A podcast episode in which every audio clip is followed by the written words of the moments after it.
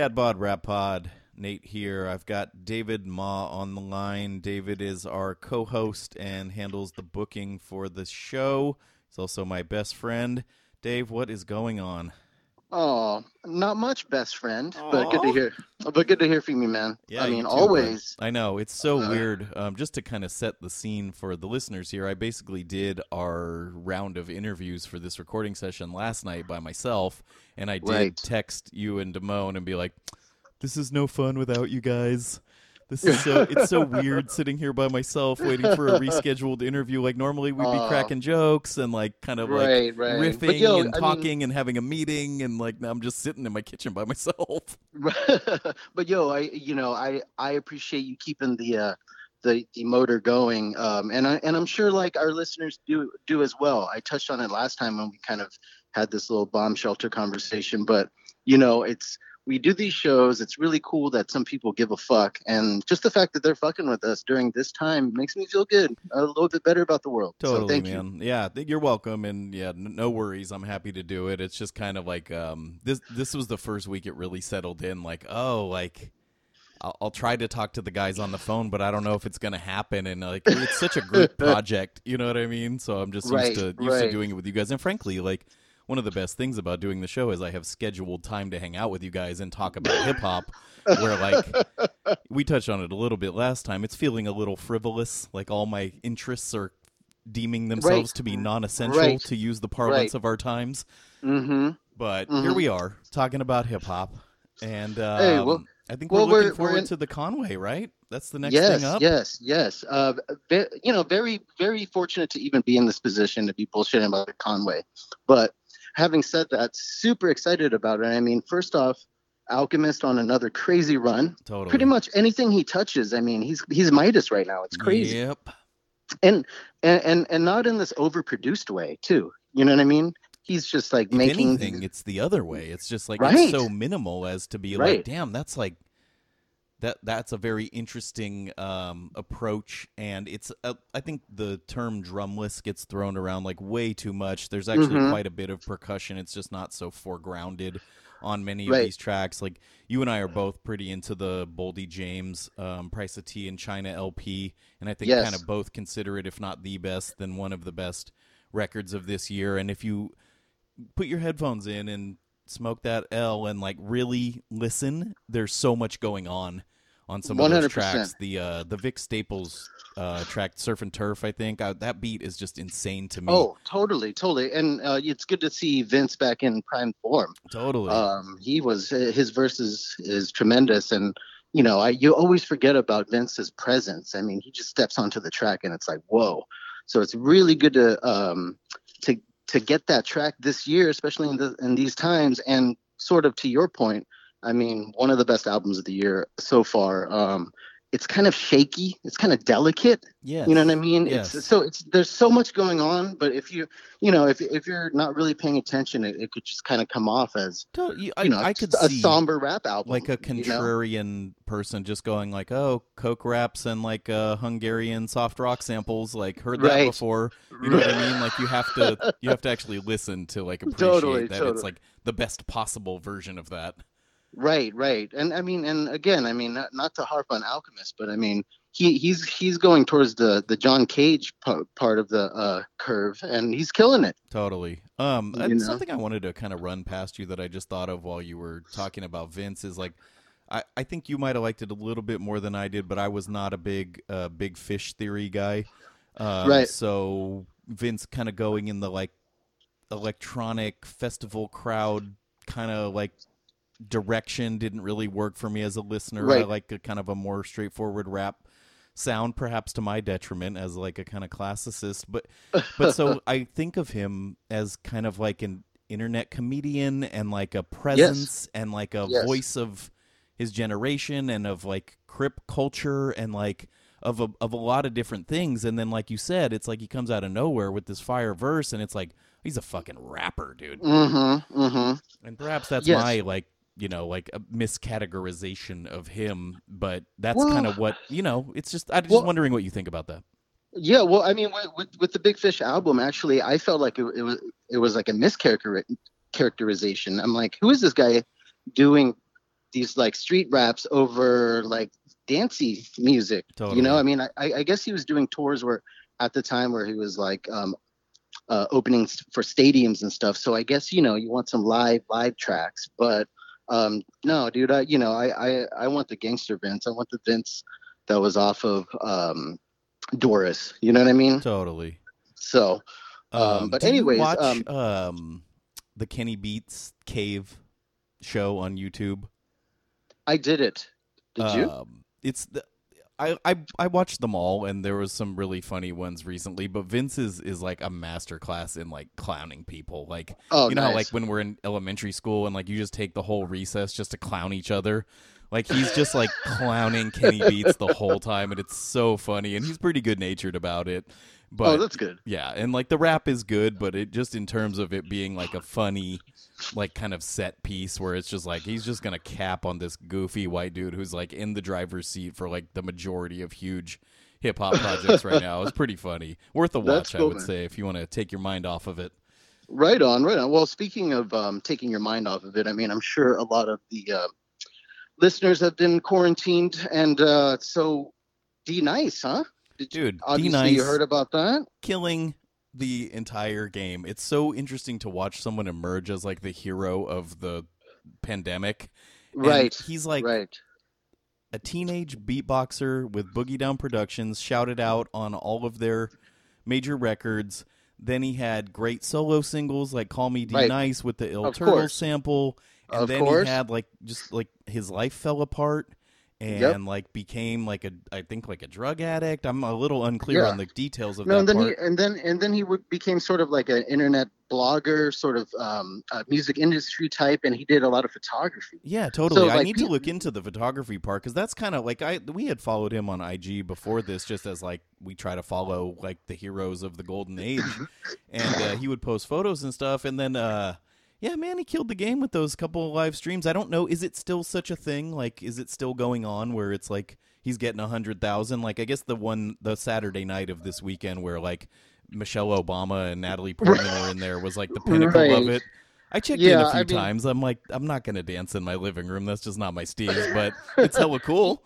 Yeah, super cool. I mean, you know, he's playing like BBD and like a, you know a bunch of throwback shit, and well, he's he he played a lot of stuff, but I mean, Nine hour set. You have to.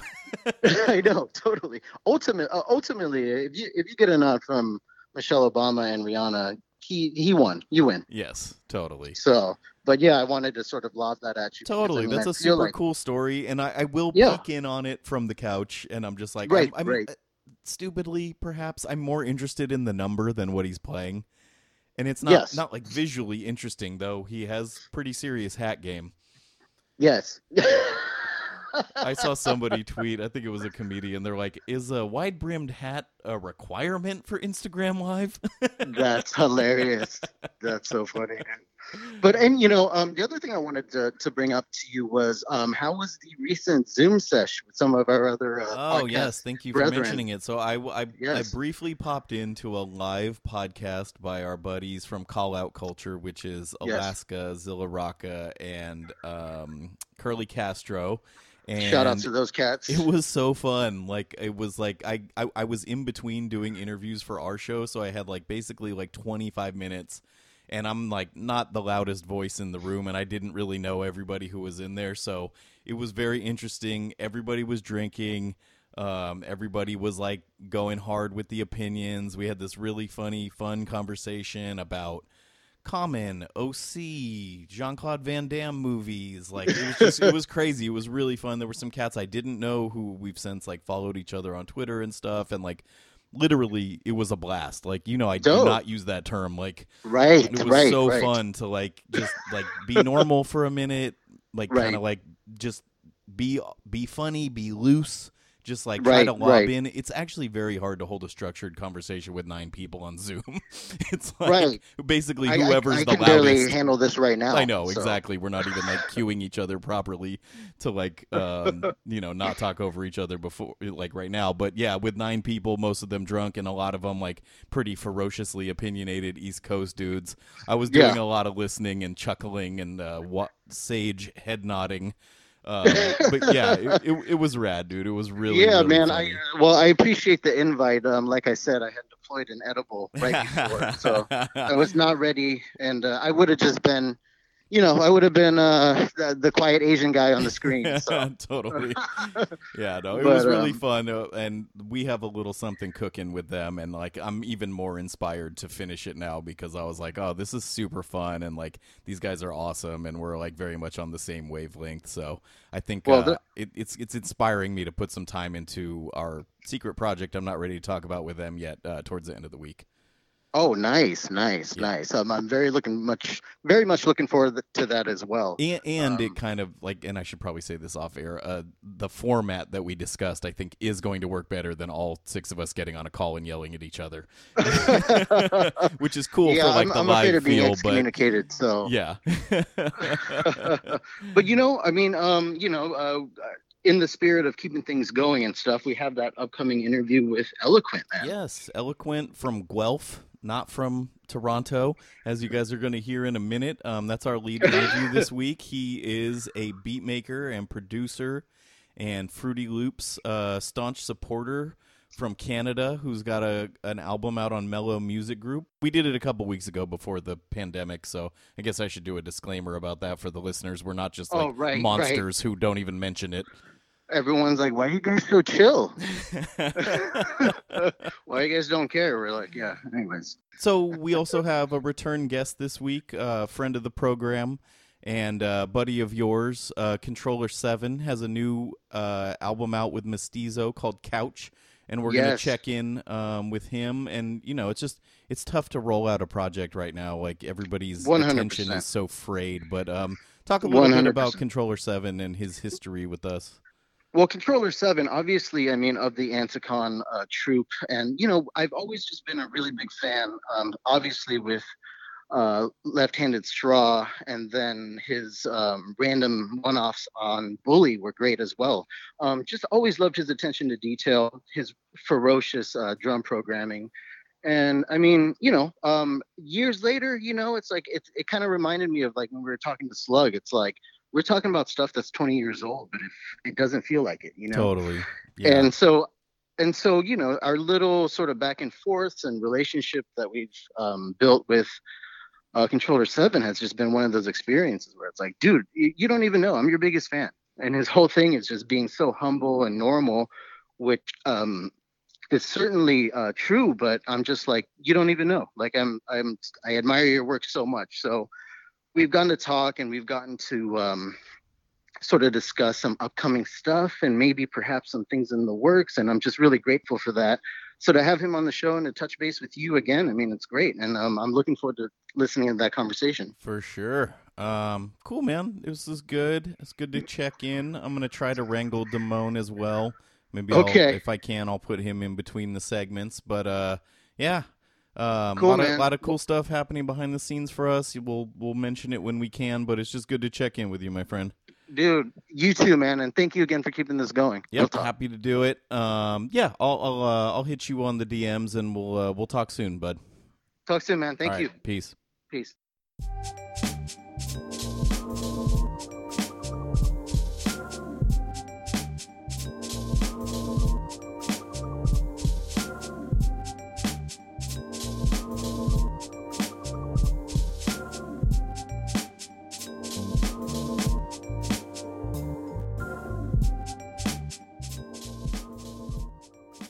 Dad Bod Rap Pod. Another flight interview for y'all. We are international. Um, and right now we're talking to uh, producer Eloquent out of Toronto. Um, has been around for many moons, has a, has a lot of projects out, and his new one, uh, Forever's a pretty long time, just dropped. How's it going? Good, good, man. Uh, happy to be here. Thanks for having me. Absolutely. Um, I have to start off by saying I really admired the way you and your team rolled this um, project out and the way you kind of like leaned into the film imagery of it. Um, and it, it like worked on me. I kind of it caught my eye, and I, I but I just want to ask, like, how many people asked you if you had made a movie? Uh, well, it's to be honest, it's actually a nice little like running joke with uh, me and the homie uh, Motel, who actually did all like the covers and and a lot of the imagery. Um, because like after we put out the first poster, I mean, I probably had at least ten to twenty different folks like in my in my DMs like congratulating me, like, "Yo, man, I'm." I, I, I had no idea that you're into film. I, I didn't know you directed like that. And uh, yeah, man, I can't. Uh, I can't wait to, to see your film. Like, do you know, like, you know, if, if it's going to be in all theaters and and I have that, and I have to like decide on the spot, like, man, I do, like, do I keep letting them think that, or Right. do I? Mhm. Kind of So- depending on who it is, you either correct them or just let them go on with their misinterpretation. I mean, if it's, I mean, if it's just some random, some random dude on like IG or something, like, you know, I'll make sure they know, like, nah, it's just, uh, we're, we're just doing an album. We're just, you know, trying to do something interesting with the rollouts. But a couple of the homies who I kind of like expected to know better, like, were genuinely like, were genuinely hoodwinked by it. So I'm like, nah, so I'll like, just, you I'll, I'll usually see me over my beat machine, not with a camera on. So That's dope. At least Well, they, they some thought you had it in you. well, I, I think some I, th- I think some folks thought that I was just doing like a documentary or something like that. Mm. Um, since you know, like like the poster was, I mean, it, it's like a film poster with like a starring, written and directed. I mean, I even right. had Motel put like the little like Sundance logo on it to make it look Well like it was. yeah, Yeah. Oh, it looked awesome. I, I, I, I, I Yeah. thought it worked very effectively because everything looks the same. So how do you how do you differentiate differentiate yourself in the ocean of content? You know. Yeah, well, I mean, it, it's not it's not the end of it. I mean, I well, I, I don't know about Motel, but I, I still want to do a few more of them. Oh, cool. I mean, even Yeah. even even if it's just on even if it's just for fun or you know i might take some of the posters and like press t-shirts or maybe i'll just press posters and you know give them out at shows or something nice. Well, I mean, sell movie tickets at this point because that's you've, you've got you've got folks going. Um, so this this new release, um, I've I've heard the single with Chester Watson. I've heard the the joint with Odyssey. Um, does this particular album did it start with um, a concept you had in mind, a theme? You've put out a, a lot of projects. Like what? How did this come into being? I mean this this record kind of you know took on a, a bunch of different uh shapes over the formation of it. I mean you know this was really supposed to be just another instrumental album just like a follow-up to uh, my first my first record with Mello Music which was um uh blessing uh blessing in disguise. Mm-hmm. and you know i got like uh i got like two maybe three songs into it and i kind of just stopped and at first i thought it was maybe i was just having a bit of a creative block but Mm. but really i kind of was just it, at least to me it felt like i was treading water and i was just doing the exact same thing that i'd done on the last record on the six records before it you know and you know they say the uh the definition of of insanity is doing the same thing twice Yeah. and expecting the same results yeah, yeah. so. You know every record i do normally has one maybe two like rap features on it and you know and i just thought you know what why the fuck not Yeah. you know Right. Yeah. so so i decided at that point okay well i already have these three or four homies in mind that i guess the masses haven't really heard of or heard much from Mhm. so if I can just figure, if I can just figure out a way to, you know, to get a few, a few guys I've never worked with before, and and a couple heavy hitters, you know, I, I might, I might have my, my Hi-Teknology on my hands, Mhm. you know. Yeah, that's an interesting So- reference point for sure. Um, you know, Right. I, I just So had a the- question. Oh, Oh no, go ahead. I'm sorry. Oh, I was just gonna say, um, yeah. So just kind of at that point, I kind of just opened up like my notes app on my phone and just just made a list of, you know, like I had like 25 different artists that I that I wanted to to work with, Okay. and I had to sort of narrow it down. And you know, some folks I reached out to who maybe just weren't interested. Some folks just couldn't do it in the time frame. Some dudes are just too expensive. Yeah. Um, but but eventually, you know, we settled on on on what we settled with, and um, I'm I'm really happy with it. Great, man. Great. You know, um, I have a two pronged question. I just want to give people a little bit of uh, insight into um, your production. Um, I just, uh, when you walk into the studio, you when you flip the um, light on, um, what's the first thing you do? That's question one. And two, what is the, uh, what would you say is the workhorse of your production studio? Um, honestly, since the very, very first beat that I've made, um, my, you know, I guess my my setup hasn't really changed all too much. Um, first program I ever used was Fruity Loops back when it was like version two, Mm. so that would have been like shit, like 20 years ago. Wow. Um, I'm not using that same version, by the way. um, but but ultimately that's kind of the uh, that's kind of the meat and potatoes of my setup. I mean, I've got I've got an SP404, which I definitely use for like effects and sampling and other things like that. I've got a myriad of different like MIDI items and so forth, and and I've even been incorporating my iPad into you know into my setup. But uh, to answer your first question, um, you know, when I turn on Fruity Loops, um, 98% of the time, the first thing I do is just uh, start looking for drums. Okay. Um, if you ask enough uh, producers, I guess it's a little bit of a uh, a discussion point, so to speak. But for me, I always start off with the drums, and kind of everything else just, just rolls after that. okay. Word. to to that point, I think um, on the singles that I've heard on the new record, um, and I could be wrong, forgive me. Are, are, are you doing more swingier type things? I felt I kind of felt like the again I've only heard the two joints, but it seemed like you the percussion wise you were playing a little bit more with with swing timing. Yeah, I mean that's that's always kind of been a staple of uh, of my of my sound.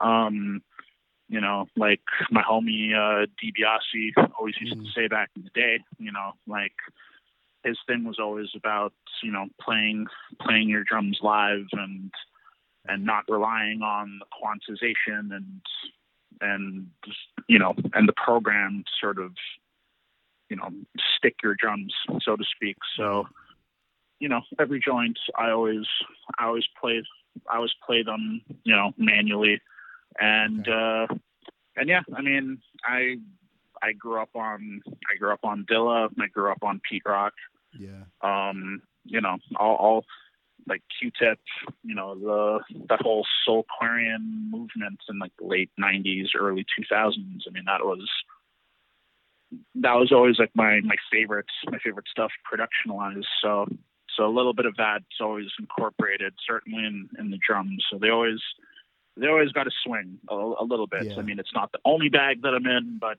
uh, that definitely plays a big role.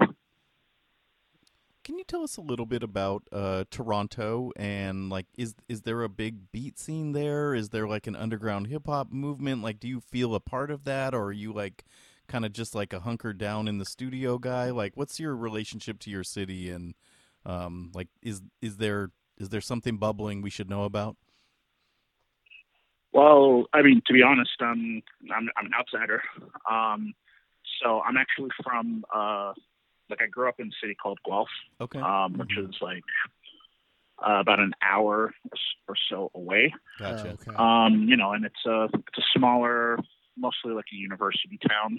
So, um, so as far as as far as hip hop, I mean, there really just wasn't very much of it. I mean, Sure. at any given time, there was only really a handful of, of artists who were trying rapping and or producing, or at least doing so like seriously. You know, most kids kind of like get into it because it's fun to do in high school, and then yeah. you know forget about it once once whatever happens. Um, so growing up, I mean, it I didn't have like a ton of different um you know, there weren't very many people who could like mentor me or show show me the Mm. ropes or or anything. So I you know, kind of had to learn a lot of a lot of the craft and so forth just by myself. Yeah. And uh, and, and and there's there's a couple a couple dudes around the way who kind of like showed me the ropes as far as Fruity Loops and song structure and things like that. But but by and large, I was kind of on my own for most of it.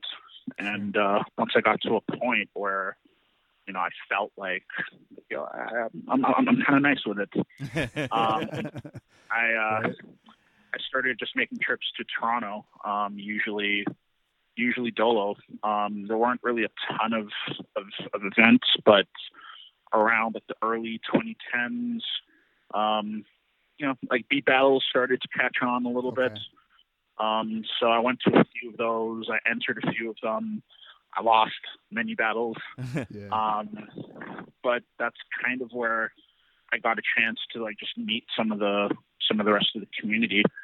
Um, as far as Toronto itself, I mean, there's no shortage of talent. I mean, there's a lot of incredible producers that you know I find out about like every day, and I'm scratching my head like, yo, like I've been I've been doing this shit for like ten plus years in the city. Like, how am I just finding out about you now? right. right. You know. Yeah. So, so maybe maybe part of that's on me, just not really having my ear to the ground like I used to. But um, yeah, the, the, the town's incredible here. Um, I feel like maybe maybe I'm a bit spoiled, um, and that you know, like I've been to, like I go out to to Los Angeles every so often, and as far as like instru- instrumental like beat makers like me um, was kind of like the mecca for it. Yeah. Yeah. Um, So it's kind of hard to go there and then come back and sort of, you know, look at everyone the same. Mm. Um, not because talent isn't there, but just, you know, Yeah. like, It's yeah. just over different. in LA, It's, there's it's, it's every day. different. It's like California There's- weed. there's- When I when I go to the East Coast, I'm like, uh, that's nice, guys. Uh, all right, so the, the, we, we've addressed the elephant in the room now. But, uh, no, but uh, but I mean, but over time, I've kind of just I'm I'm pretty reclusive um, for the most part. Very Madlib esque. I kind of just stay to myself. But Sure. Uh, you know, whenever something's popping in the city, then um, Yeah. you know, I'm I'm always there. I appreciate you getting into it with us. I, while you were answering, I was like, "We're from San Jose, California, which is kind of a lesser known city." And I feel like someone you answered like how I would answer if someone was like, "Tell me about San Francisco," which is an hour away and like you know much better known. I so- got uh, I, I got a I got a few I got a, a few homies in San Jose. oh, so- really? Word. Like, I've like I've never I've never personally been there. I think I I might have driven through it once a few years ago, but Nice. uh, no, but I've uh, That's funny. I don't know. God willing, sometime this year I'll pull up. Dope. dope. Please All do. right. Please N- do. Needle to the Groove Records on Yeah. on 9th and Santa Clara. we'll we'll uh, we'll be waiting here. Yeah, we record the appreciate show in the back, and Appreciate there's a lot of records in the front. So if you ever want to meet up,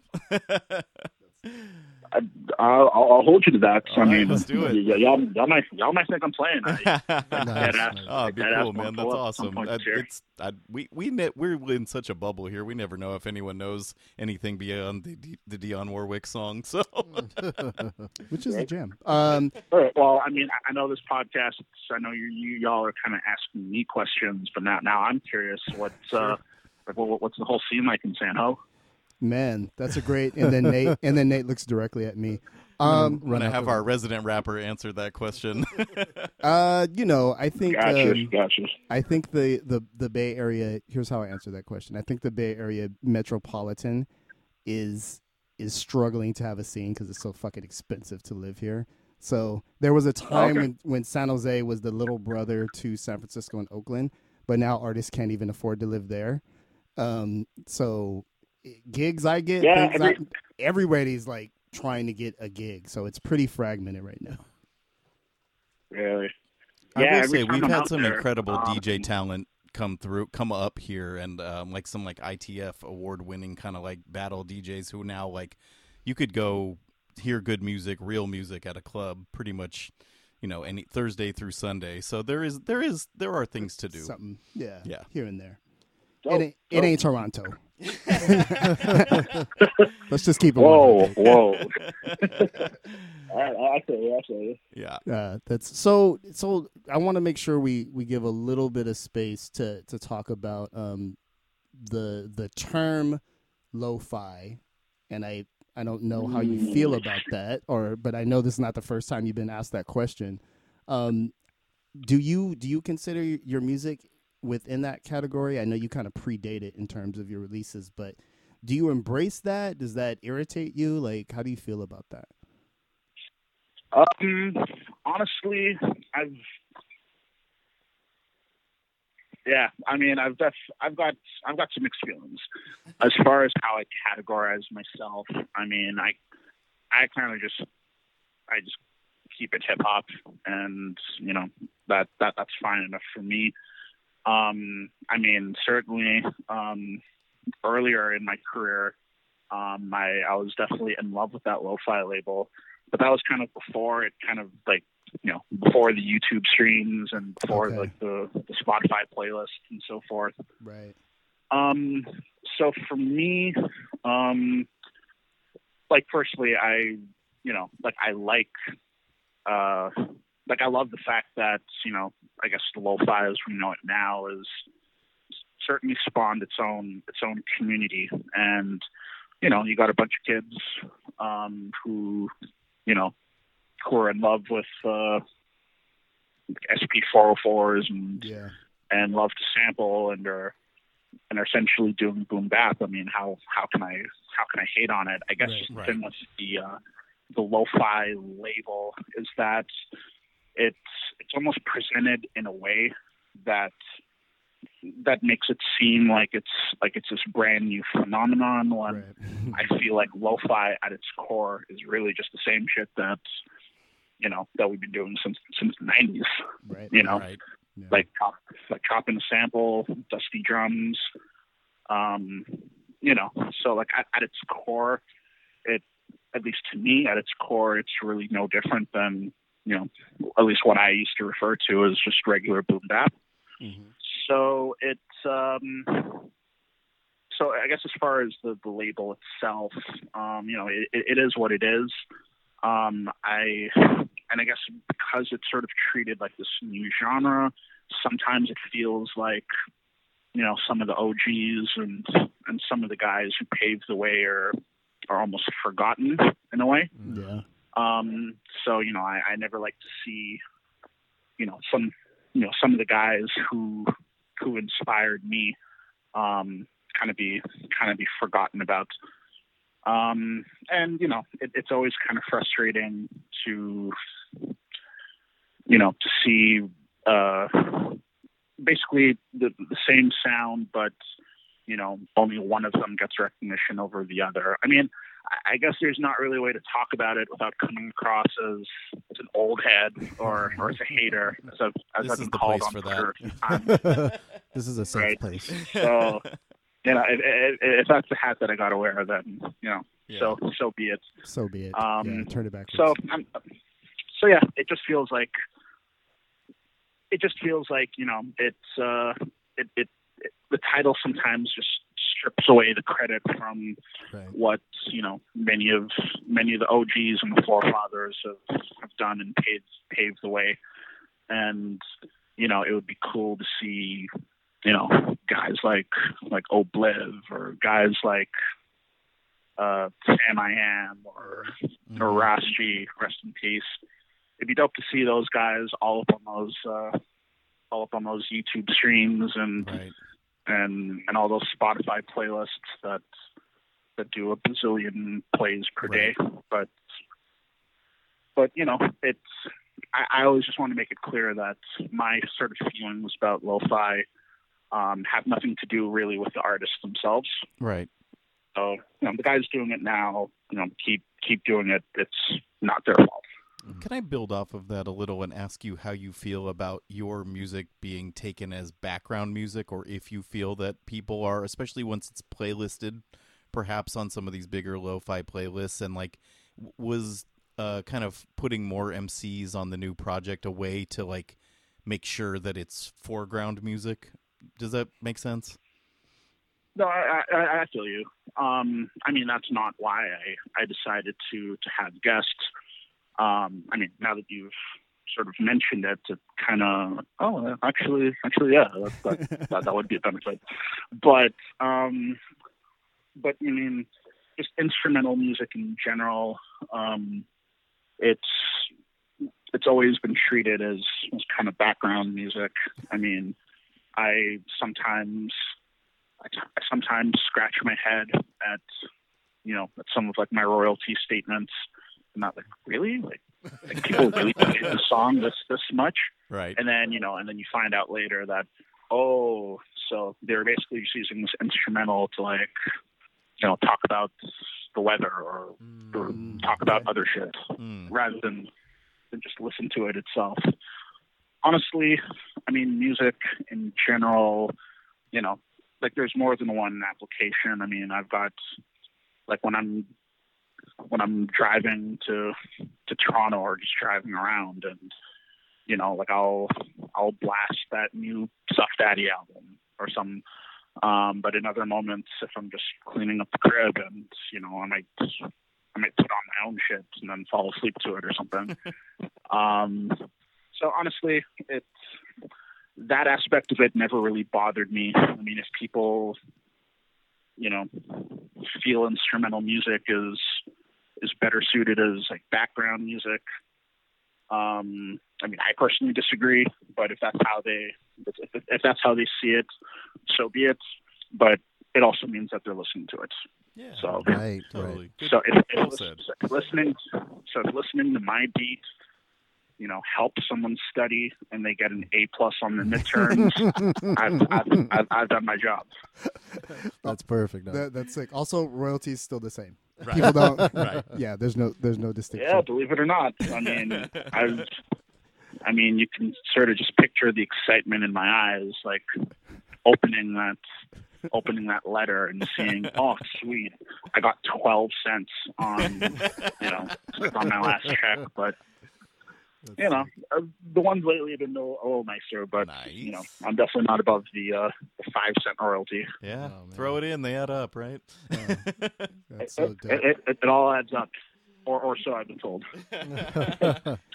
Well, right on, man. We we appreciate you coming on the program. Uh, Forever is a pretty long time is out now, correct? Out now, yep. So that's uh, Are physicals out now, or is it just digital for the moment? No, no, we, we got it all. Awesome. So yeah, I love it um, when uh, everything we got it on the a same time. limited. Yeah, so we got it on a limited 12 inch vinyl. Um, it's, it's dope. It's like the yellow marble limited edition. Nice. Only pressed 500 of those. So y'all can get those um, from the Mello website or wherever you, you know, get your vinyl. Um, we got CDs too. It's available on all streaming services: Apple Music, Spotify, Tidal, uh, Amazon. You know, wherever you get your stuff from. And uh, yeah, Forever's a pretty long time. Out everywhere, featuring Blu, Oddisee, Guilty Simpson, uh, Brain Orchestra, Alley. We got a whole whole gang of dope guests. Chester Watson. Some y'all heard of Yep. Cavalier. I love Cavalier, Uh, man. Thanks for doing that. Oh, that, he, he he's the homie, man. I, I've I've been wanting to work with him for a minute, and uh, like that list I told you about that I wrote up. I mean, he might have been like the second person I put on it. nice. So Word. yeah, but yeah, a lot of great guests. A couple a couple instrumentals for those who you know only like only like me for for my beats, Perfect. and uh, yeah, just uh, Well, um, you know. You you mentioned that you started off making this as sort of an instrumental album, like you typically do, and Yeah. then it kind of morphed into something else. So, you know, I wanted to know, um, you know, and uh, your your career has had, had a bit of an evolution to it. I mean, you, the sound is sort of maintained the same, but what's the where where do you see yourself going next? What, what's the next move after this album? What are you sort of working towards?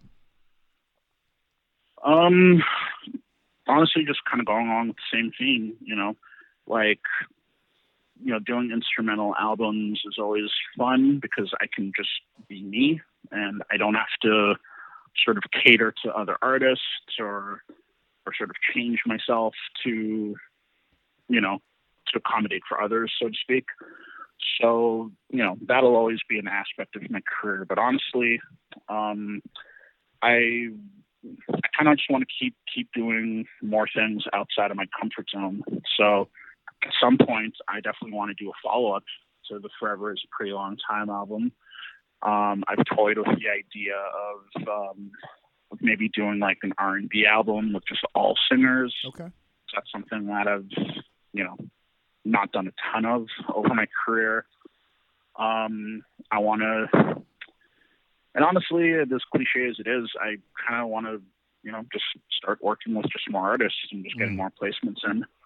Um, it's kind of something that originally I was trying to do at the beginning of my career and just got really annoyed of, you know, rap, of rappers. yeah, it was like, yo, eloquent man, you you you really dope, but you think you can make me a beat that sounds exactly like this one Neptune's joint? like fam, I mean, like I can I can send you Pharrell's email, but you know, um, but yeah, but I mean, now that I've got at least a little more notoriety, um, some you know, so. And I, and I've got my personal bucket list of artists that I that I still want to work with. Sure. So, so you know, I kind of just want to get in get in my bag and, and start start linking up with uh, with some more dudes.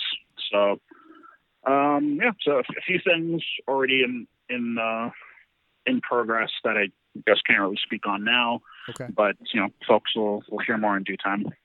Awesome, man. Well, hey, we want to thank you for coming on the program. Everybody go check out Forever's a Pretty Long Time. Yeah, man, just thanks again for coming on. Awesome. thank you for having me. I appreciate that, and uh, and I'm holding all to that shit. So you know, All right. whenever I pull saying, "Oh, Let's do you this. know, like I, I, I, I expect it to be greeted at the airport, Little sign that says eloquent. Yeah. right? Yeah, I'm saying. All right. I'll right. go right to that record shop and all. Sounds good, man. Appreciate it. All right. Appreciate it. Take care. Peace. Thank you, man. Cheers.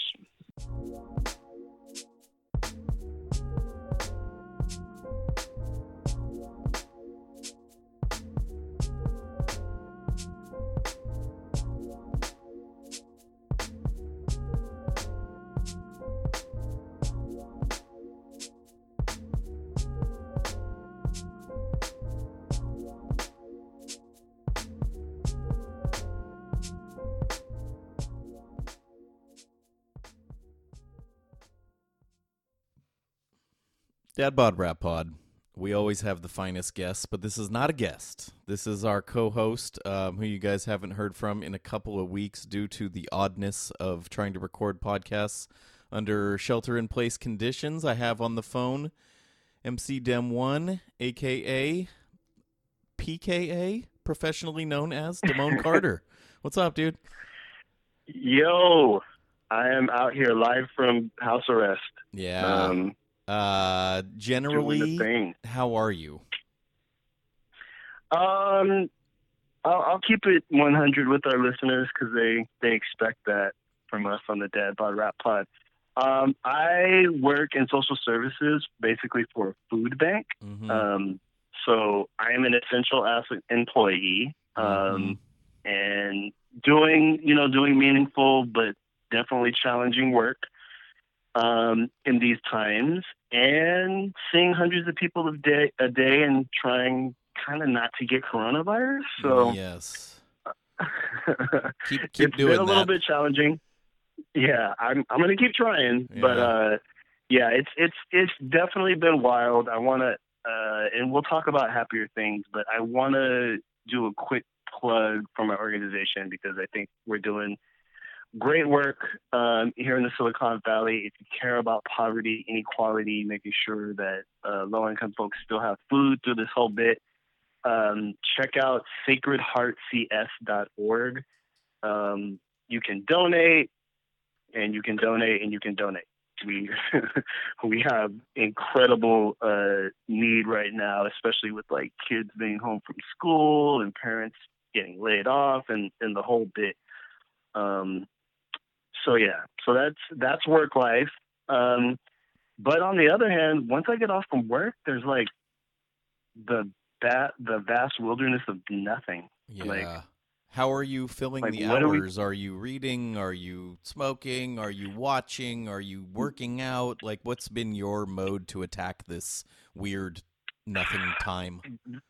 the weird nothing time, the time of of no time. Um, I've been trying to really stay kind of disciplined, so I uh, have been uh, doing like mile walks. You know what I'm saying? Just kind of Mhm. um, putting on the headphones and, and listening to joints and, and walking a good mile or so. Um, I'm trying to get back into to this uh, Haruki Murakami 1,200 page novel that I Oh, uh, started last year. 1Q84. Yep. Wow, that's like the the new Um, uh, Infinite Jest. It's like everyone has it on their shelf, but they actually haven't even read it. Myself included. Nobody's. I got. I'm like 300 in. I'm like 300 pages in, and You're look, one normal book's story, length in. right? And I'm like, oh, and we're just getting started. Yeah. Um, Has there been anything with a cave or a goat man or a weird little girl yet? Yes. That's how you Uh, know you're two in a or three of Murakami book. Mhm. And I love Murakami. Mhm. Wind Up Bird Chronicle changed my life, but yeah, dude, it gets a little samey. Yeah, it's it's it's weird, but I'm I'm almost ashamed of myself because this book has like sex and violence and mysticism and all the shit that makes a good book a good book. And I'm like, I, I need to finish this. So I actually have this like quarantine guilt Right. that's forming. Like I'm not doing enough. I've been in I'm not quarantine for enriching seven myself days. enough. exactly. Like I need to come out of this shit like speaking Spanish, uh, French cooking, you know, hella literate. Uh, and I'm not doing too much of any of that right With now. With a But six pack and a um, finished screenplay. At least, I mean, can we can we get our source screenplay Oh off, off the ground? Come on. I have some thoughts on Benzino's that. We will- Revenge? We will, uh, we will talk about off off air. Uh, Okay, okay. Short short answer yes. Okay, exactly. Yeah. That's that's the spirit. Uh, have um, you been I listening may, to music? I was thinking about maybe because I have enormous amounts of time watching Better Call Saul. Right. Like I need a, a, a glacially paced, uh, you know, TV series to dive into. Totally. Um, Um, but Lucia yeah, and no- I are watching The. Outsider um, on HBO. Um, I I do recommend it because the episodes are structured in such a way that you have to watch the next one, and that's that's like bingeability, right? We were really looking for something Uh. to binge and to take down a couple of eps at a time, and to really like get into. And like, while I'm not fully on board with it, it's Stephen King, so it's obviously like got horror elements, and it's got every like I'm doing air quotes that guy actor, especially from other HBO shows. You're like, oh, it's that guy, the the uh detective from the night of and it's like oh it's that guy from the nick and it's like oh it's that guy from bloodline and it's like yeah it's just uh it, it is passing the oh, time so so it's kind of like uh, uh, you may not get this reference because because you don't have children, but um, the Disney Channel like kind of just remixes um, these horrible child actors in all their shows. right Yeah, I'm like, it's oh, the character okay. actor version of that yes you're like you're like it's Awesome. that Okay, guy Outsiders. the dad from this thing you're like it's that guy In the kid HBO from this thing yeah Man, we're we're we're hurting right now. Are you listening to the rap records at all? I am. I'm. I'm pretty much staying up. That weirdly, nothing came out last week except for um, SD Knack came out with a new record. Um, so that will become Okay. relevant in the Dad Bod universe very soon. But um, yeah, there was like normal release schedule for like the when this was seeming like it was a big deal, but we weren't sheltering in place yet. And then last week, when we really needed new releases, like nothing came out, or at least nothing in our kind of wheelhouse. Uh, but yeah, We man, I'm, I'm like nothing. super into the rap Ferreira. Um, I'm still listening to Boldy and Alk. I'm like Okay. um doing research on people that we've been talking to. So I was listening to a bunch of Count Bass D before we did that. I listened to the new Right. Controller Seven and Mestizo, which we obviously have a segment on for this show. So kind of kind of a little bit of both and also like i kind of talked about this with dave last week and i would love to hear how you feel about this like when i'm having like an emotional or life crisis i don't like turn to rap for the answers you know what i mean For for the com- yeah, yeah. it's like I definitely know what you mean. um, you know what I turn to? I'm going to just keep it, you know, again, keep it Hmm. real for our listeners. I sat down and watched fucking La La Land Ah, wow. and was like, My people saved jazz. You're get- welcome. I'm like, I'm going to get as far away from this reality as humanly possible That's uh, hilarious. right now. All uh, week, all Ryan week while you're serving homeless dancing. people meals, you're just like City of Stars. kind of. Um, uh, Emma Stone singing for no reason. yeah, totally. Um, no, I, I, I feel you. It's kind of like rap. Um, I'm interested to see what rap is going to come out of this time because Eight- so much of 800 it is people saying they're sicker than coronavirus. Ah, man, that's going to be tough. I, I just hope we can get some better bars because everybody's going to be trapped in their bedroom, right? Mixtapes being called Um, uh, going viral. Oh my god, too soon. um, no, rap has a has a sometimes can have a limited emotional range. Yes. Except Um, for so- a record I know we're both really into, which completely ba- breaks this paradigm and has really been like, oh my god, excuse the you know Karen term, feeding my soul, is uh, Purple Moonlight Right. Pages by Rap Ferreira. It's just so Ugh. fucking dope and so full of different things to listen to and catch on to. Oh man, I mean, we're we've been big on Rap Ferreira, aka Milo. Um, four minute, no surprise. All praise due to the honorable uh, Nate LeBlanc who put me onto Milo. Um, I want to say it was two years, yeah, two years ago, kind of in our first season. yes. Um, hit me to Milo, and and I've liked releases of his um, along this last you know two three year run, but um, it really for me it really all comes together on Purple Moonlight Pages, in part because of uh, Kenny Segal and the Jefferson Park Boys contributions. I I, I feel like th- this is the right musical context for uh, Rap Ferreira's voice and his kind of um, just everything about him. It's it's a nice container for what he does best. Sure. And and it has that Leimert Park like um Mhm. you know, like uh five o'clock follies kind of like obvious Yes. and there, there are direct homages to um Mhm.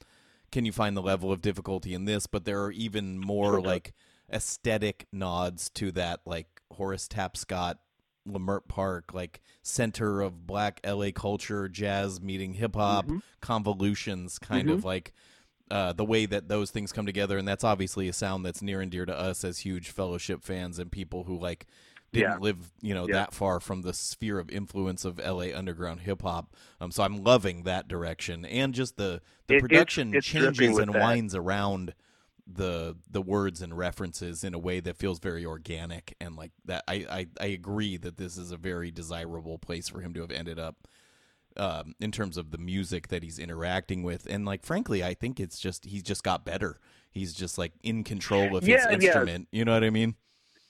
Yeah, he's he's he's more of himself, um, if that makes sense. yeah. Um, and it kind of really gives me these really like I I don't I want to say something and not have it sound like blasphemy, so I'm just going to say it anyway.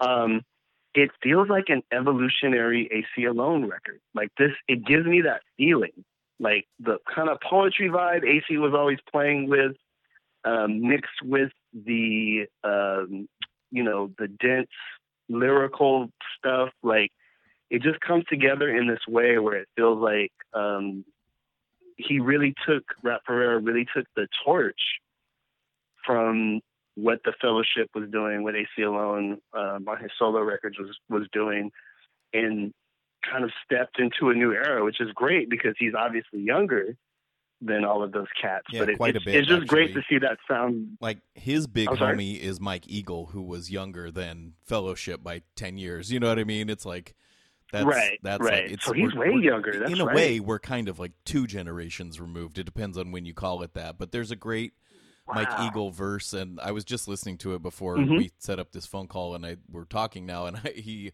I'm gonna botch the delivery, but he basically says like he should have picked a career with a more stable income rather than rapping, and I was Yeah. just like, uh, this like hurts my feelings um, hearing this right now because I know he had to come off the Mm. road with Brother Ali, and like there's Yeah. no there's no such thing Yeah. as touring, and like I actually did. So I bought Mike's entire discography on Bandcamp on Bandcamp Day last week. It was really hard Yeah. to choose where to place those dollars, but I tried to do it strategically and fuck with people who fucked with us, and um, it was. Yeah. Uh, I I you know felt good about that, and now I have a bunch of music to kind of wade through where I hadn't specifically followed every single release that he had on there. But fuck, man, it's like it's a bloodbath. It's it's it's heavy because my uh they had to cancel the Purple Moonlight Pages tour. Yeah, right. that among every single other one. But yeah, totally. Yeah, yeah. of, of every tour on every tour on the planet Yeah. had to be canceled. we were gonna hang out with Um, Fat Tony, which is a shame. Yeah. we were so Man. close to hanging out with Fat Tony, which is now one of my life's goals.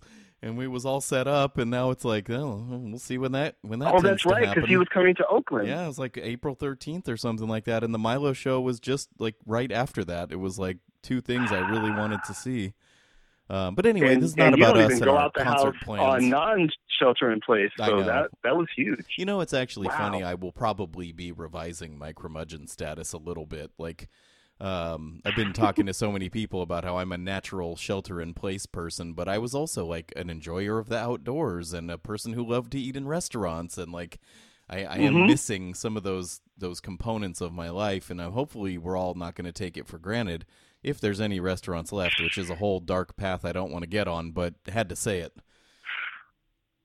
Yeah, it's it's it's a weird time, and somehow uh, with Purple Moonlight Pages, you get you get uh, this lightness that um, that is kind of uh, juxtaposed to our time. Mm-hmm. But then there's also like some interesting, dark, kind of introspective moments For where, um, uh, gosh, I'm, I'm, I think it's called Dust Up, uh, where he's like, you, rap like your footwork's fucked up. Mm. Ugh. Mm. Mm. Chef's kiss. That's nourishing. Yeah, totally. Yeah. Well, cool, man. Um, yeah. So everybody go out and cop that. Uh, shout out to Rap Ferreira. We were talking, um, and maybe I don't know, maybe you'll resplice it in, but the kind of the standout song of that album is "Leaving Hell," yeah. um, which is just an amazing um, kind of the jazzy tune. Um, also, he does an amazing cover of uh, Pharoah Sanders's "Creator's Got a Master Plan." Yes, he does. And rappers- actually, what he what he it's Pharoah Sanders a tune clearly, but what he's really referencing, in my opinion, is the Leon Thomas version of it. When he does that little like, Mm. Like I, I can't do the vocalization. Only like masters can do that thing that Leon Thomas does. But he does a little call out to it. And when I first heard that, when the record dropped on that Friday, I like immediately had to get out my phone and tweet and be like, "Oh my god, thank you!" Like the Leon Thomas version of that song is one of my favorite songs. And I have it on promo 45 and like I'm a big Leon Thomas fan, so I was just so excited to hear Yeah. that and like in many ways I feel like this record was made for me and that was one of the moments where I was like holy fuck no fucking way dude like I'm this is so cool like I can't believe you did that Looking and at it's you, a Nate. beautiful way to end the record like and if the Yeah, creator yeah. has a master plan uh, can we move up the timeline a little bit and get out of the doldrums and leave this hell or, or yeah, or, or maybe this is just part of it. Um, as I as I watch ducks walk across the expressway that I live near, Ugh, I was like, yeah, we're dead. yeah That's it. that shit is The, crazy the animals have reclaimed the earth. yeah But at least we got a masterpiece uh, from Rap for. Um, I'm if the if we have a rest of the year, this is my. Uh, this will be hard to unseat this as my pick for album of the year. Totally, especially if we're all like developing these deep, like emotional bonds to it during quarantine. um, I was just talking to my Dave quarantine though. record of the. I believe um, I'm, I still I need to look it up, and I probably should have before we started recording what we think to be an evergreen podcast that will last for the rest of digital time. Um, uh, the new Conway and Alchemist record Lulu is set to drop either Friday or Monday. Um, Okay. So yeah, that's another thing to look forward to. He's just Alchemist has been killing it so hard. Conway, obviously, like Oh, one of the best, most lethal rhymers in the world right now. So I'm I'm excited about that. Yeah. Um, speaking of which, we uh, thinking of Alchemist. I think another song uh, that he produced, which I think really does encapsulate, which I'll always attach to this time of the shelter in place, is um, uh, the Never Ending Story off the Jay Electronica record. Yeah, Um, totally. Um, but yeah, you and I didn't really get a chance to talk about the JLEC. Like, wh- what are your thoughts? Um, this is going to sound very peak Damone, but I like four or five songs, Yeah, and that's enough for me. yeah, I hear you. that makes it a good that, record. To me, solid record. Um, of course, not worth the. You know, no record is worth a ten year wait, right? Like you can't put that kind of expectation on it. Right. Um, but I felt like it, it was a, it was a it was a good record. You got to see um, what I liked is you got to see or hear Jay Electronica's head trip Mm-hmm. about why he hasn't put out the material. Like I like that he got into that and kind of got you in that headspace of of why it took so long, and then to take ten years and then only really rap half the record and have Mhm. Jay Z rap the other half. Flex.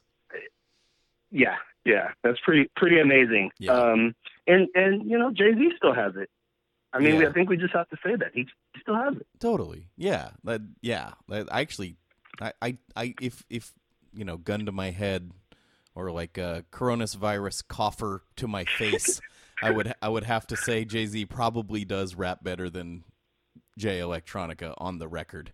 Um, if I I had hear- to, if no, I I had hear to pe- say, and and I get you. You're not wrong on that one. I just I find it interesting the the idea that he uh that Jay Z like completely outshine dude. I'm I like wouldn't say no. that. I I, mean, wouldn't say that. if if anything, I feel like Jay Electronica's kind of whole um vibe Jay Z is kind of like stepping into.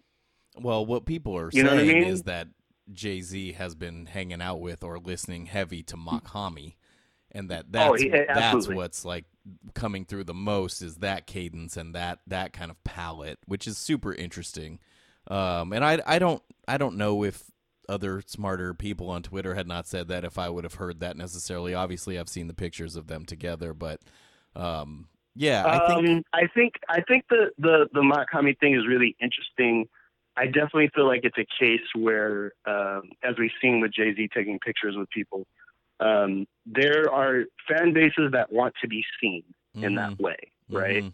So this whole idea that oh, you know, he's just doing a Mach-Hommy thing, and I'm like, yes, but at the same time, JLX has been kind of talking this, you know, kind of Muslim infused five percenter. Um, you know, what I think JLX does really well and Ho picked up on was like, hey, if you start saying uh, words from the Quran, you've got a whole new rhyming palette. right. You've got, no- you know what I mean? Alhamdulillah It's rhymes a with a new lot of color, no- different new things. color on the palette. Yeah, that makes sense for sure. Yeah, so I, I'm not sure, but look, I, I don't think there's any conscientious rapper doing it right now that's not influenced by um, a Mach-Hommy or Rock Marciano. I thought it was interesting though. JLX tried to act like he doesn't know who Rock Marciano is. Yeah, that's not possible, right? no, I was like, come on, bro, Yeah, it was. But, it, this you was know, more it- of a last week thing, and every week is like a fucking decade right now. But uh, yeah, he was beefing with everybody who said anything even remotely negative about the album on Twitter, which I thought was really weird to like do nothing for ten years, record for forty And days and forty nights, and then just like get into weird like qu- quibbles with people. It's like just is there? I don't know. I'm not going to tell the man how to live his life or how to roll out his album. Clearly, he made a big impact on the culture, but like let the art speak for itself for a week.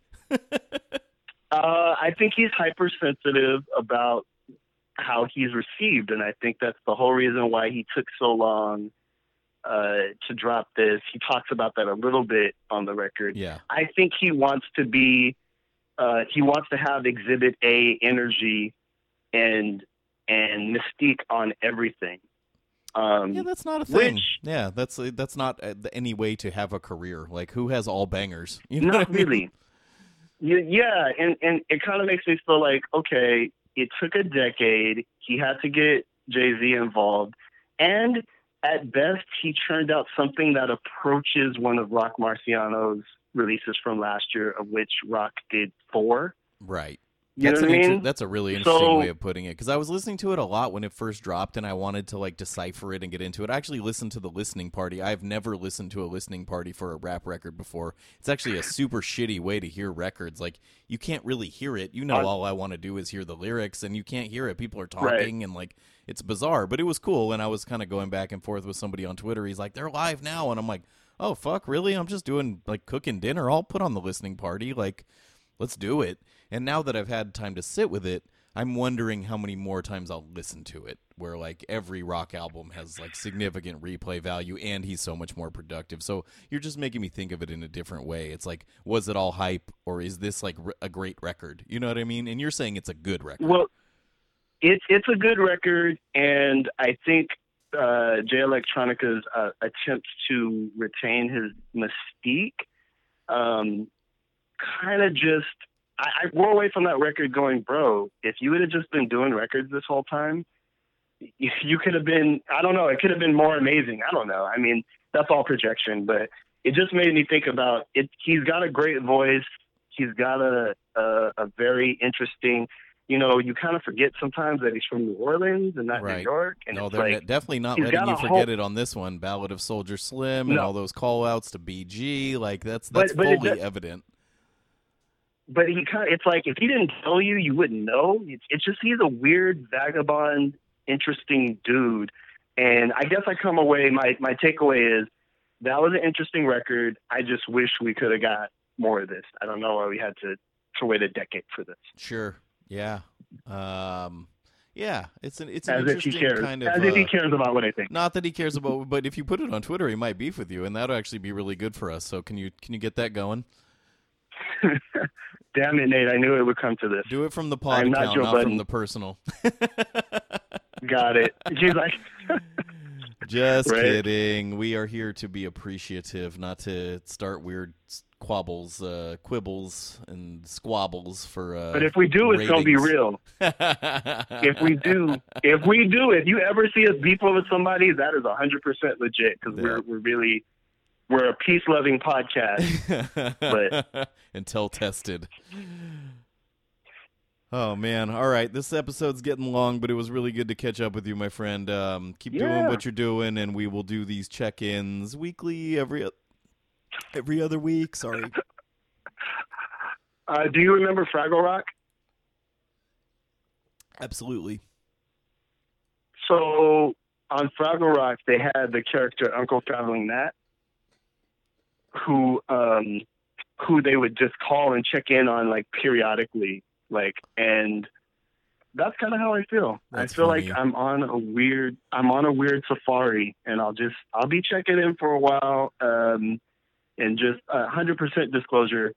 Um, I just don't want to give my bros coronavirus right now. So- Nor do we want to. so when it. there's yeah, that's all it is. When when I know I'm not going to give anyone coronavirus, I'm sure we'll we'll be we'll be back in the lab doing it uh, al dente like we always do. Absolutely. Cool, brother. Um, appreciate you and it was this was a really good conversation and um you've definitely given me some stuff to think about, just about music and as always, just about life. So take care of yourself and we'll we'll check in with you soon.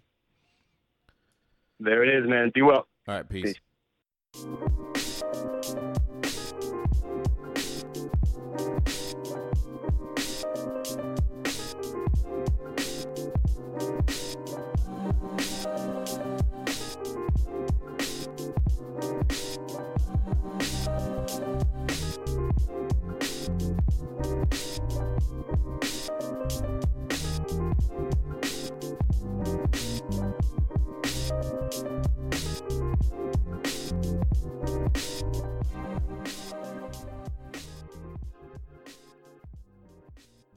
Dad Bod Rap Pod.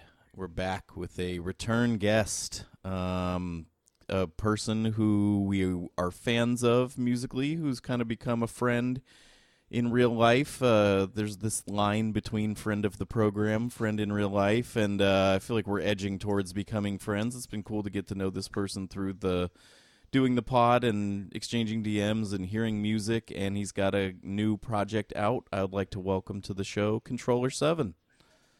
Thanks for having me back. Absolutely. Um, so you've got a new project. It's called Couch. It's with the rapper called Mestizo, and um, it's it, it just got released, and um, I want to hear all about it, and that's what we're here to talk about. But something I would like to kind of touch on in the initial go here is like I feel like because I follow you, especially on Instagram where you're fairly active, and especially on Instagram stories where you're fairly active, I I like watched this record get made.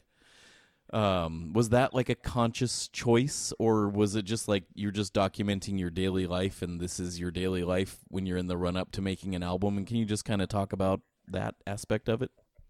Sure. Yeah i mean it wasn't uh, super conscious. I think uh, it the record kind of came out of instagram because uh, i had sent him a message and just asked if he wanted to do a song so that kind of was how it started um, and then I did it in sort of a strange way. Like I, I asked to do the one song and then I just kind of got fired up and I was just making a bunch of stuff trying to come up with something to send him. Mm. And then before I knew it, I had enough stuff that I was just, I just decided I'm just going to make an album. Okay.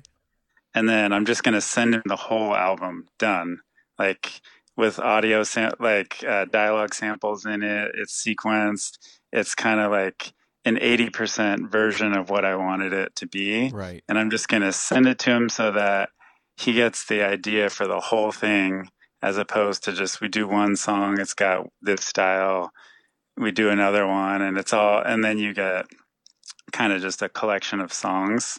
So, in a way, like it was done there was like a halfway point where I already gave him what was sort of done for me, mm. and then he had it, and so we were both kind of sitting on this thing that was like closer to done than maybe an album normally would be. Sure. And then I think after a while, it just felt weird that we were sitting on it for so long, and then just decided, all right, let's start like kind of getting people interested in this. So that's how it started kind of trickling out. Um, there wasn't a like I, I would put things up every now and then there wasn't like a ton that went out it was basically like two songs okay and little little bits of it so i was kind of guarded about not trying to just like put the whole thing out there before even releasing it. Sure. Um, but we we're just doing it the two of us like it's there's no label nothing. So um, that was kind of like the street team promo launch right. was just little bits here and there and trying to get people into it and hopefully like repost it and do things like that. Yeah. Um so who is Mestizo and how did you first become aware of him and kind of what it what drew you to him or made you think that you guys should do something together um, so he, I didn't know this until we actually started talking, but he is actually from San Jose. What? Yeah. So we're both from San Jose. He lives in Philly now. Oh, he's wow. kind of. I had been, no idea.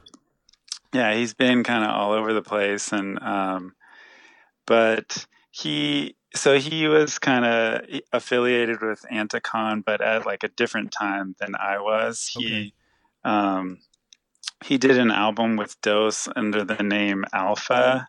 It's A7PHA, which is really good. You should check that one out. Okay. Um, so I think it was like one of the last Anticon records. Um, so he did that, and then um, the thing that kind of sparked it all was he he's close with uh, Mediocre, so he was part of the whole Hear Drums that whole scene. Mm-hmm. Um, I feel like that's where I might have come across him, his name before. Yeah, through the Galapagos Four, like Chicago. He was around for that kind of stuff. Um, so I knew of him from then.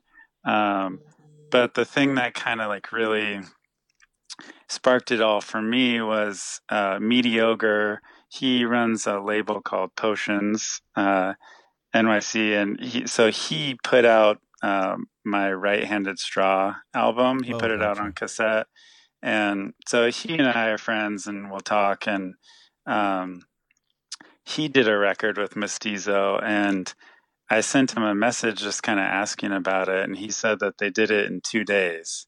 Hmm. And I'd been like, basically, I've spent my entire music career overthinking things and taking way too long and just like kind of stopping myself from getting things done. Mhm. Um, but I had like kind of phased out of music after when I started a family and like kind of phased out of music. And um, so I was coming back into it with a different frame of mind and hearing that they did this record in like two days just like it seriously just kind of like lit a match under me and um, i was like if they could do that in two days like what am i waiting for Right. so I sent him a DM. I was like, hey, you want to do a song together? He said, yeah. Then I just started making all kinds of stuff. And um, then I came up with the idea of just doing the whole album.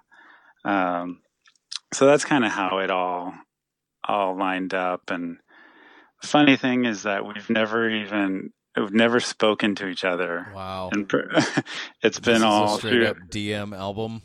it's DM and email, and he so he's got three kids. I've got two kids. Uh, time is is in short supply, so it kind of just worked that way for us. And Yeah. uh, So you didn't it quite w- knock it it- out in two days, but you did it much, much faster than you would have normally, and you did not allow yourself to overthink it. You just did it. yeah, I mean, I probably made the majority of the beats that are on there made them in like a two week period. That's cool. Um, and then I kind of fine tuned everything, spent a little bit more time. But like from, I looked back and I think the DM was like six months ago. Wow. So much, much faster than like the long gestating uh, projects that you that you're used to working on, and it it feels like you know just again as like someone who chit chats with you a little bit and watches your social media carefully, you're you're back in a really creative mode, and that this will probably not be the last thing that uh that emerges from this period. Yeah, no, that my plan is to not like I'm just going to move past this one and forget it, but is just to like move on to the next thing and just, uh, I don't, yeah, I'm like just fired up trying to do as many things as I can. And, um, I am working on something else already. And now that we're under this quarantine thing, it's possible that I will have another album out in a couple weeks. That's awesome. Uh, definitely keep us posted. That would be amazing. Um, since you brought it up, how are you doing with the whole global pandemic? Uh, it's all right. I would say it, it definitely goes like up and down in these roller coaster waves of emotions. Yes. Um, the first like first day, I think I was kind of kind of into it, just having having some time off of work, and Right. um, I like sewed some curtains. just things like oh, like I had this time. I time never had time to do this before. Now I have Yeah. time. Yeah. and then it kind of i think the reality of not knowing when the end date is is the part that is not as exciting about it like yeah. if it was three weeks of like paid vacation um i'd be into it Yeah. but it it's so uncertain that it's kind of taken some of the fun out of it Yeah, no, I definitely hear that. Um, do you feel like it affected the way you approached releasing the record, or is this what you would have done under normal circumstances as well? No, it definitely. Um, so I sent it off to get mastered, I think, on Wednesday, and then was working with uh, D-Ski, who who did the mastering, and um, we were just texting each other back and forth, uh, trying to figure it out. And so he basically did it in like a day, and then uh, Mestizo and I were just kind of like, should we just put it out tomorrow? Do we put up a pre-release? Do we just put it out? Right. But it seems like things are kind of so uncertain right now that it seemed really pointless to do a pre-release or even wait on it. So if it was done and the files were done, then just put it out and so yeah, under different conditions, I, I think we probably would have like come up with some release plan Right. and and tried to like do that whole game of getting people interested in it. Totally. Um, what's the reaction been like? Uh, it's been pretty awesome so far. I mean, it's kind of, I think maybe on the other side of things, it's different than what people uh, think. I mean, I'm not at like a level where I'm being like inundated with like thousands of DMs, but Right. um, people will post it to their stories and like you may get like the flame emoji or I mean, I totally appreciate every post. Uh, anyone that like says anything about it is totally appreciated. yeah. But in terms of like f- feedback where there's like a comment on it, that's kind of hard to come by these days. Like everyone's everyone is moving so fast that no one takes the time to do that. I mean, Right. here and there, here and there, you get some, but um, but there's been a few things that um, some people sent me messages and just kind of like blew me away, and Aw. um, some people who were like quote like famous uh, sent me like messages and like said you know like i was one of the og's that got them into making music and like things like that just kind of like man. That's a that's pretty big. I mean, it's kind of a trip because I think people like I have been doing this since like 1999 or Yeah. I guess even uh, 98. So I mean, that's a a long time, Yeah. but you know, it's With like some gaps in there where uh, you guys can go back and listen to our previous interview with Controller 7 on episode I can't remember, but we'll post on uh, all our social media when this comes out to hear a little bit more about that story. Yeah, and even even back then I was thinking back to the other interview. I was at like a completely completely different place then. Yeah, you Where- had not hit this new creative spurt for sure. No, I was like I had some mixtapes and it was kind of almost like, well, I got these, I might as well put them out. Yeah. Um, so I had not, yeah, hit this little run I've got going right now. Um, so yeah, it feels good. I mean, uh, it's been sitting kind of on the main page of the Bandcamp Yeah. uh, bestsellers for hip hop and rap. That's cool. Um, that's the whole world. That's like that's amazing.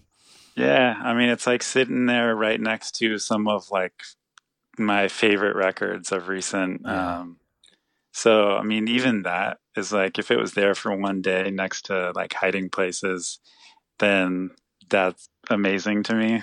Absolutely. No, I totally hear that. And just before we go too far off of the Instagram thing um, and the flame emoji comment that you made, it's like if you can get someone to do one of the emojis that's not one of the ones that creates the little animation, it's like Uh-huh. that's a step further down, like the reaction line or like the care that they put into the the the reach out. You know what I mean? Yeah. it's like um I was talking to my wife about this the other day. She's like, "Oh, you should, you know, I posted all these stories from my walk. You should respond to them." And so I went in and tried to like pick like the perfect emoji to like capture the essence of the photo or whatever. And it's like a good little wormhole to fall down, but like if you put something funny, you're going to get like 10 of the crying laughing guy. You know what I mean? It's like Uh huh. it's so it's so uh, the the responses that are acceptable and easy to do have become like standardized in a way that's very interesting. And when you look at the front page of the DMs, you see the the ten crying laughing things, and you're like, oh, I must have done something funny three weeks Yeah. ago or whatever. You know what I mean? Just like a very interesting way that our communication has been kind of segmented. But enough of me uh, rambling on about Instagram. um, yeah, dude, it's a cool record. Um, I we were treated to hear the instrumental versions uh while it was in creation, and I kind of fell in love with those. So now I'm trying to readjust my ears to um, to the full vocal versions. But it's definitely a dope project, and um, yeah, I'm happy for you, man. I like love to see someone who I think is a brilliant producer and like makes music that really suits my sensibility like in this creative pocket and just like going for it it's just really rewarding um, for us and i know i can speak for the rest of the guys as well. And so it's just cool to see you uh, pushing forward. Yeah thank you man. I appreciate that. And i just uh, adding on to this little instagram conversation and what you were just saying right now uh, what, if i could encourage people that hear this send a message to people because it's you it's on the other end uh, i think people make a lot of assumptions that people know like oh that person's dope. They like they know it. They hear that all the time. Right. But maybe they don't. Or maybe you reach out to them and then you have a little conversation with them. And um, that's one thing i've like realized recently is like instagram is amazing for you can send a message to basically anyone. Yeah. And sometimes it never gets seen. Sometimes they never respond, but sometimes they respond in in a completely unexpected way. And um, I've had a few like this other album I'm working on happen the same way. Like I just send a message on there, and um, so you never know. Yeah, shoot your shot. World's ending Yeah. anyway. You might as well. feel like it's a it's a good time to reach out to people and Yeah, not not to toot my own horn, but on that tip, on the first day of uh, quarantine life, I read this article on Longreads. I don't know if you're familiar with that. It's like a long form journalism website. And Okay. the guy didn't have a Twitter, so I couldn't like shout him out on Twitter. So I like because we were on quarantine, I mechanically looked up his email, went to his website, opened a new email. It seems like, you know, this is like the 1950s of how to connect with someone. Yeah. But I actually, I was like, I have the time. I really enjoyed this article. I'm going to send him an email. And we had a little two email exchange. And I think we both felt good about ourselves for it. And I told him I appreciated it. And he told me he appreciated me appreciating it. And I'm just going to echo your sentiment. Like, it's a nice time to send people a little message. Everybody could use the pick me up. Like, say you love this awesome podcast. Like, it's like speaks to your hip hop sensibility. They interview all these cool people. Like, just like send them a DM, you know? yeah i think you know tying back to the you said the like the crying laughing emoji like if you had sent that guy the equivalent of like i appreciate what you did in an emoji it probably wouldn't have been the same thing totally. Um, so yeah, in these kind of strange, uncertain times, uh, it seems like a great time to to reach out to people and connect with people. Right on, man. Um, so good to catch up with you, and um, really, really happy for you. Everybody, go listen to Couch. It's Controller Seven. It's Mestizo. It's hip hop. It's uh, beats, lyrics, samples. Um, really, really good, tight uh, project. You consider it an album, right? Not an EP. Yeah, I think uh, it's like thirty, right over thirty minutes long. So I mean, That's I like think all things must pass levels these days.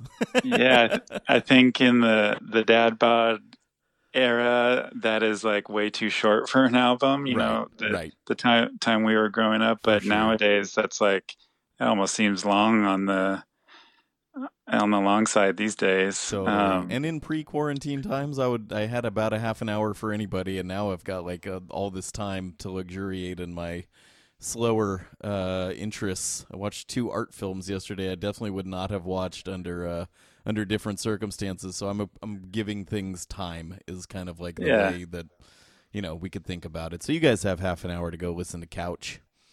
yeah, please do. Right on. All right, Controller Seven, always a pleasure, my man. We'll do this again sometime in three weeks when you have your new album out. But um, until then, let's uh, encourage everybody to listen to Couch. And uh, as always, I appreciate your time. Thank you. Stay safe, everybody. All right, thanks. Talk soon. Okay, Peace. bye.